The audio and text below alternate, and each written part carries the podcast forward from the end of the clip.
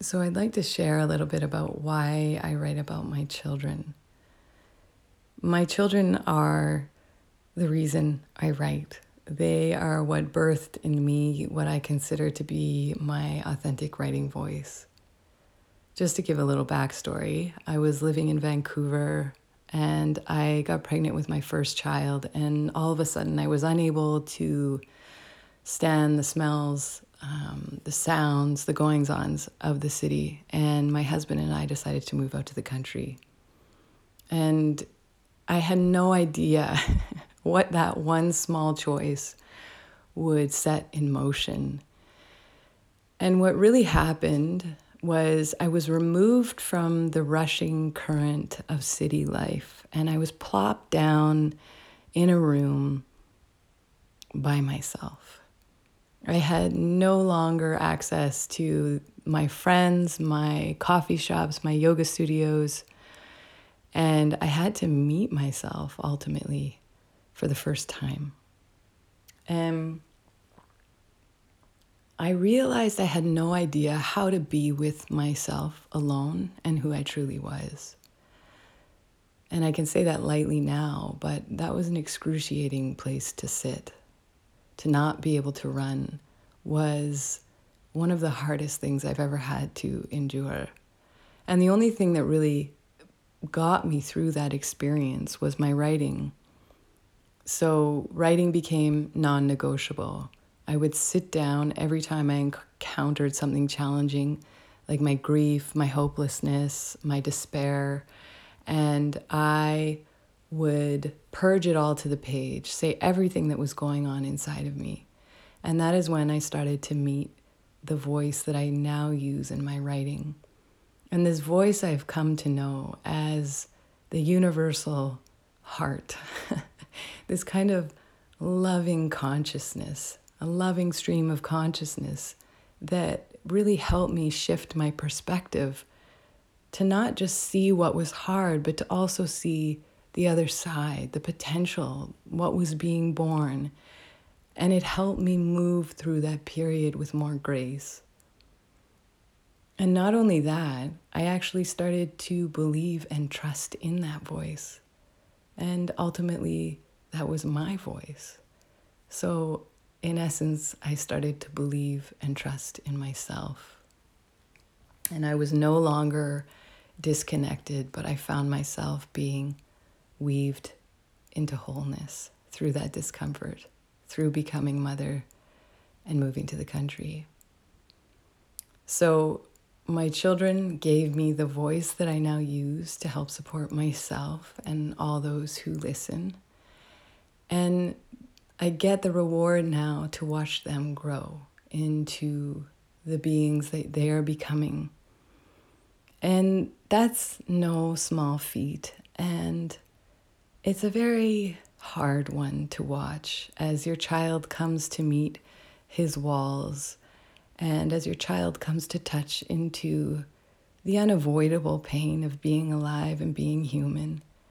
And I know that as a mother, I can't take those things away from him or her or them, but I can help hold their hand through it and help, just as my voice, this gentle voice of love in me, has helped shift my perspective to see a more holistic kind perspective, I am now able to do that for my children.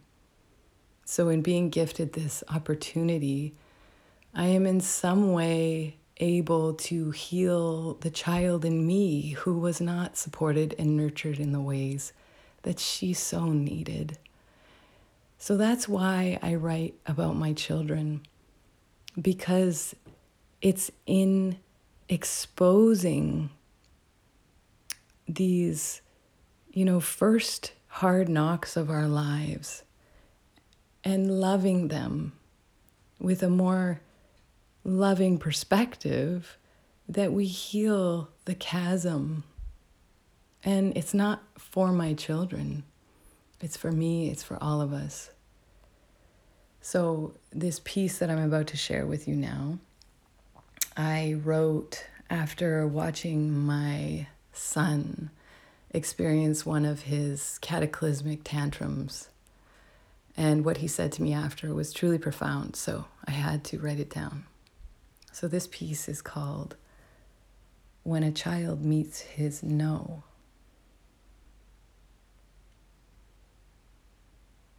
I watch his little body writhe in anguish as he thrashes around on his back, shouting desperate cries about something not going the way he wants. He's kicking wildly and violently at whatever comes close to him, sometimes me, sometimes the corner of his dresser.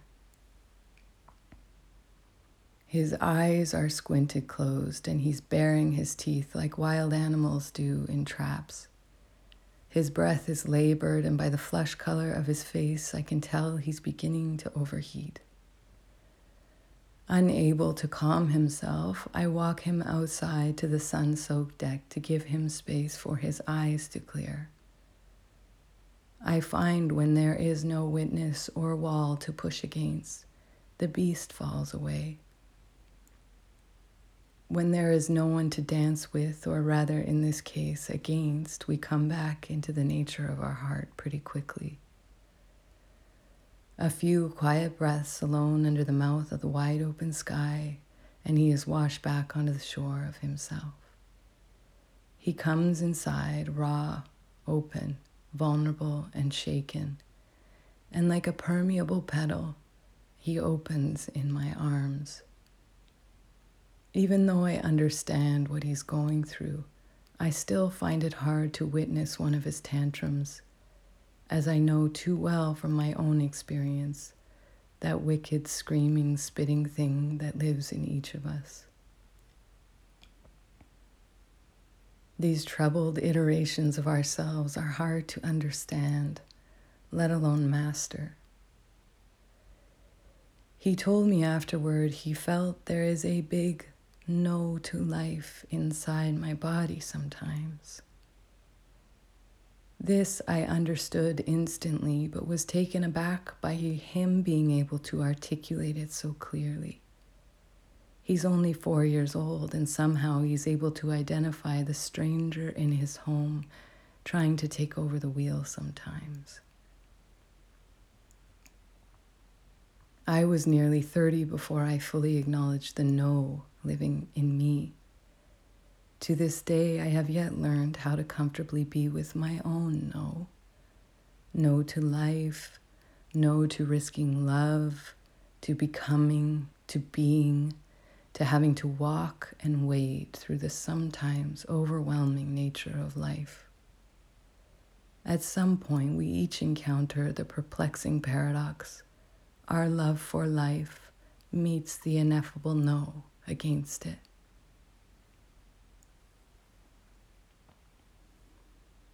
I know, dear sweet child of mine, the world you have walked into, and I'm sorry the reality is a sobering one. The hardship is far too real to try and talk away with sweetness. I know too well the pain of no. I know too well, sweet one. Perhaps Perhaps all I can say to reassure you is that you must feel this part of you. You must leap into the divine and bruising broth of this life, for there is no yes to life if there were not somewhere the no. Struggling as you are comes folded into the experience of life. This struggle is somehow the hand that pushes the needle forward, the gust of wind that challenges the seed to leave the bud and look for somewhere to land on their own plot. Somehow, dearest Hugo, you will come to know your torment as the dance partner to your love. You must know the pain of refusing this love for it somehow teaches you how to love and choose love itself. You are all right. Do not be startled. Love is hidden there, always behind the breath of fire that sometimes pushes against your back.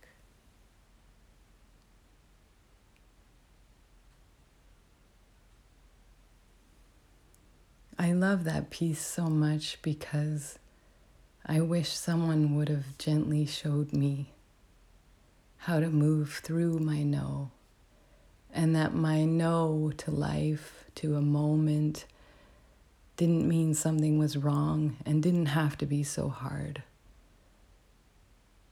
So it's a real pleasure to be able to revisit these moments, these inevitable moments, and to meet it differently.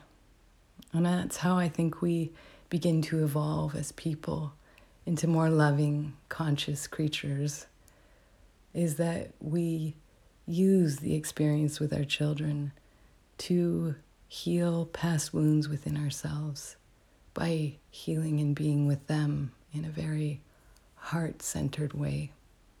So I hope that piece was comforting to you in some way and helped you understand no is part of the equation. There's no life without a no, for there would never be a yes. So, thank you again for being here, for being my witness, and for loving, diving deep into the human experience as much as I do. I'll see you again soon.